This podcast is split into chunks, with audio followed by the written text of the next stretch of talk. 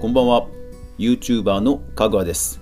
リスナーの皆さん今日も一日お疲れ様でした。今日は月曜日ということで関東地方はちょっとね風が強くて、えー、で夜はさらに寒かったりしましたけど皆さんは大丈夫だったでしょうかね。風はねほんと怖いですよね。というわけで今日もよろしくお願いします。この番組はゲーム実況系 YouTuber であるかぐわが YouTube 界隈のニュースや話題また動画制作の裏側をゆるーりとお伝えするラジオ番組です。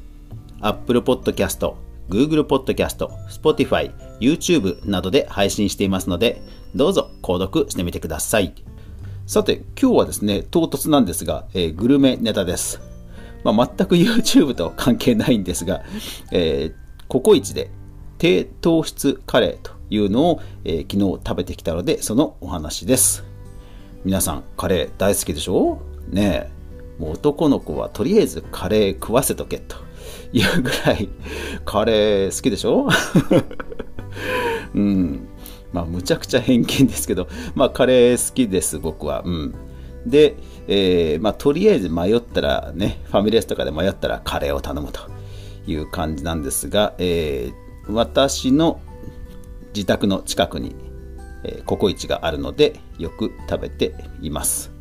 でですね、えー、低糖質カレーが実はそこなかったんですが、えー、ようやく実装されました。で、早速食べてみたわけですね。えー、低糖質カレー、これ何をもって低糖質かというと、え、お米のご飯の代わりにカリフラワーに切り替わってると。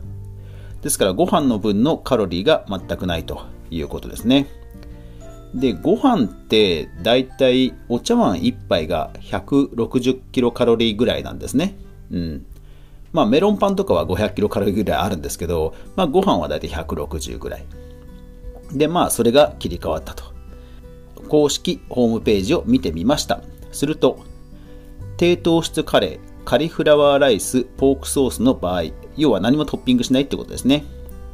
そうすると、エネルギー285キロカロリーですね。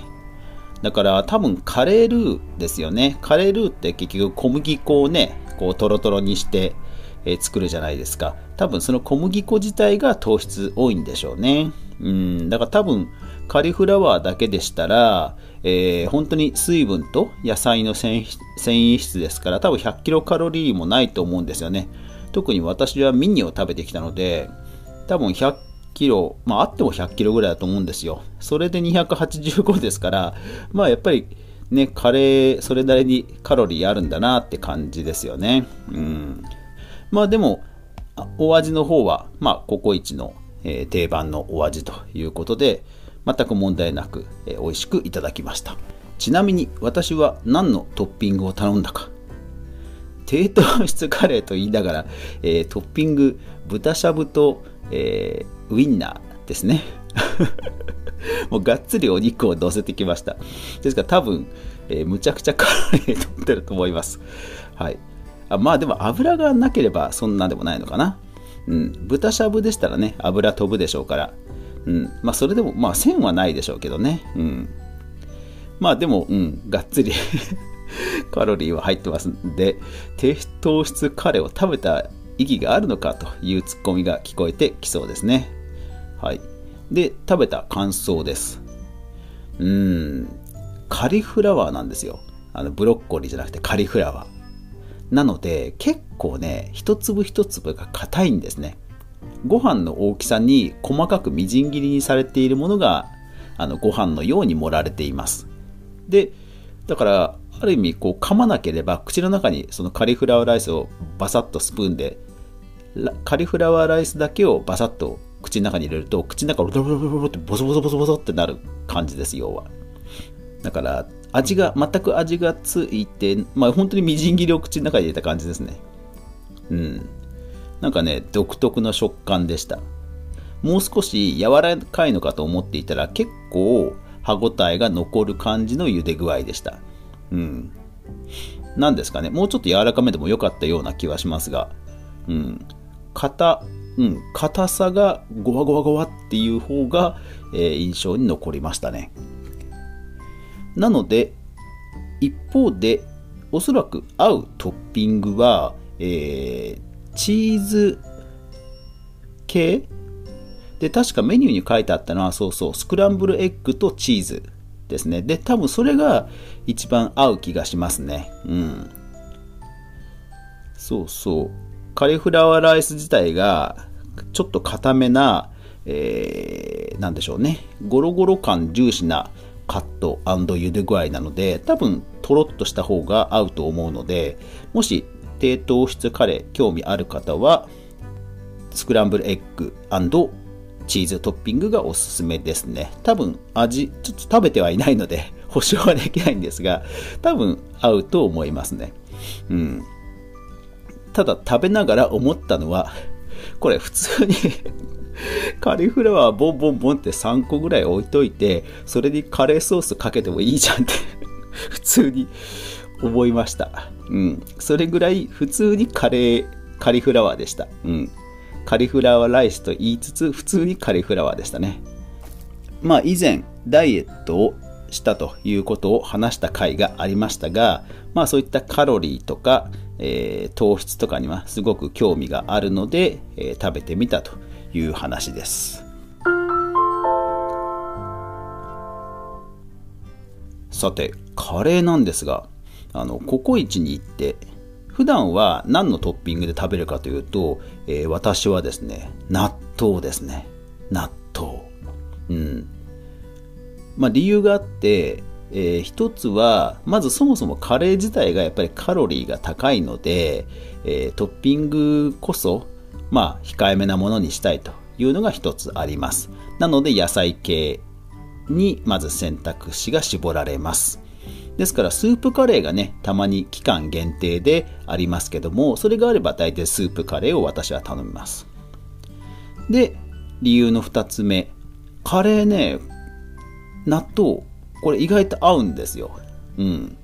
まあ、ですから納豆がそもそも苦手という方には当然おすすめはできないんですけども、これうちの家族にも勧めてみたところ、娘もね、普通に美味しい美味しいって意外と合うって言って結構驚いてました。うん。そうなんですよ。カレーね、あのー、うん、なんかね、合うんですよね。私もなんでカレー納豆を食べてみようと思ったかっていうきっかけはちょっと忘れちゃったんですけど、誰かがなんかつぶやいてたのかな、ツイッターで。うん。ちょっときっかけは忘れてしまったんですが、ある時、そのクリーミーな、あのネバネバ感と合うというのが分かったので、ココイチに行くと、だいたい納豆カレー、ご飯少なめ、辛さ普通っていうパターンが多いですね。そう。だからスープカレーがあれば、まあスープカレーを頼みます。うん。まあ基本的にただ辛いものはそんなに得意ではないので、えー、辛さは普通ですね。うん。そう。なので、えっ、と、一人暮らしをしていた時が私も結構長くありました。えー、社会人になってからずっと一人暮らしをしていました。うん、あの頃も楽しかったなうん、普通に6畳 1K の、えー、本当に普通の、ごく普通のアパートでしたけど、お隣の住民さんと交流があったり、えー、で、アパートとしてのお隣のお宅のおじさんとも交流があったり、うん、なんかね、あれはあれで結構楽しかった思い出がありますが、そう。なので結構ね、自炊もしていました。で、当然ね、カレー作るわけです。そう。だから一人暮らしの時に、やっぱりね、あの、大きいカレー鍋ってあるじゃないですか。あれはね、買って、一番最初にちゃんと買い揃えた、あの、調理器具でしたね。だから結構ね、分厚くてしっかりしたものを買った記憶があります。うん。でね、とりあえず男の子ですから、こう、カレーを作って もう3日ぐらいそれで持たせるわけですね。うん。まあ、全然カレー、うん、連続しても大丈夫だ、大丈夫なんで、カレーでよく持たせてました。で、カレーはね、何を作ったかっていうとね、結構いろいろチャレンジしてましたね。うん、ポー、あ、でもビーフはさすがに高かったからあれか。ポークと、まあ、チキンのローテーションだったかな。うん。うん。そうそう。とにかくカレーをマスターすれば、結局シチューにも転べるし、えー、肉じゃがにも転べるしっていうので、一番最初にやっぱりカレー的なこう煮込み的なね、えー、料理を挑戦したのを覚えています。だから今だったら、ほら、ホットクックとかで、ね、チャレンジしてみたいなっていうのはやっぱりありますよね。あとはあの圧力鍋。圧力鍋であの煮込んでどんだけ美味しくなるんだろうなっていうのはちょっとチャレンジしてみたい気持ちはありますね。圧力鍋ほんといいですよね。あの、パン作りにハマった時に、あんこを圧力鍋で作ったら、まあ、美味しい。しかも早い。あれはね、感動しましたね。うん。レシピ通りやって全く問題なく作れたのはちょっと自分でも感動しました、当時。うん。まあだから今電気圧力鍋っていうのもあるんですよね、確かね。だからそれだったら多分安全にかつできるのかなと思うので、ね、なんか時間ができたらいろいろまたチャレンジしてみたいなというのはありますね。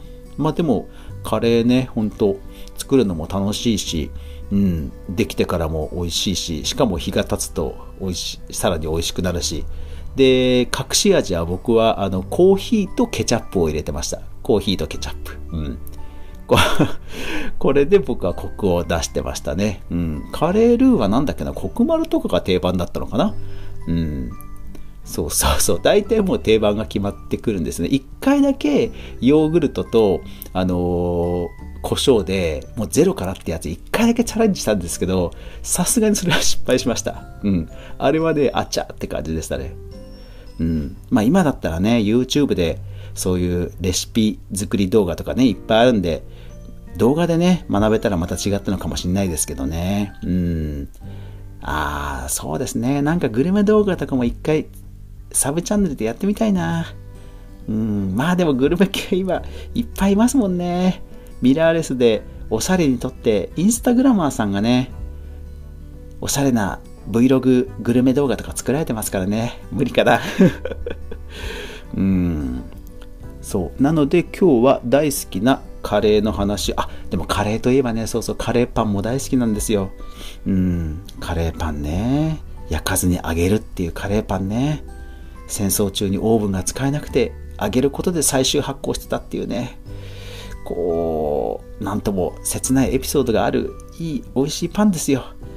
そう。なんていうね、カレーパンも美味しいし、何にでも合いますよね。本当にカレーね。うん。そうだから本当ねなんか新しいビジネスチャレンジしろって言われたらカレーに絡む何かをねうんやってみたいなレトルトカレーとかももうひたすらアマゾンの上から順々に買っていくとか やってみたいなうんなんか取り留めもなくなってしまいましたので、この辺ぐらいにしときましょう 皆さんも何か美味しいカレーあったらぜひ教えてください。ハッシュタグかぐわ飯でつぶやいていただくか、えー、YouTube のコメント欄などに書いていただけると幸いです。はい。というわけで今日は、えー、ちょっとグルメネタのお話でした。まあ、YouTube の方は、えー、そうそう、明日の分をね、あのもう実は今日、セットし終わったので、そういう意味でもなんか気持ち的に余裕が できて、なんかそういう、えー、グルメネタネタを喋りたくなったっていうのはあるかもしれないですね。うん。まあまあ、YouTube 界隈でもまたニュースがあれば明日以降はね、取り上げたいと思いますので、えー、ぜひぜひ今後ともかぐわ飯よろしくお願いします。えー、皆さん、ぜひチャンネル登録、それからグッドボタン、それからぜひこのポッドキャスト、ラジオ番組の拡散もよろしくお願いします。これからも面白い動画作りに挑戦していきますので、ぜひ皆さん応援してください。というわけで今日も最後までご視聴ありがとうございました。やまない雨はない。明日が皆さんにとって良い日でありますように。おやすみなさい。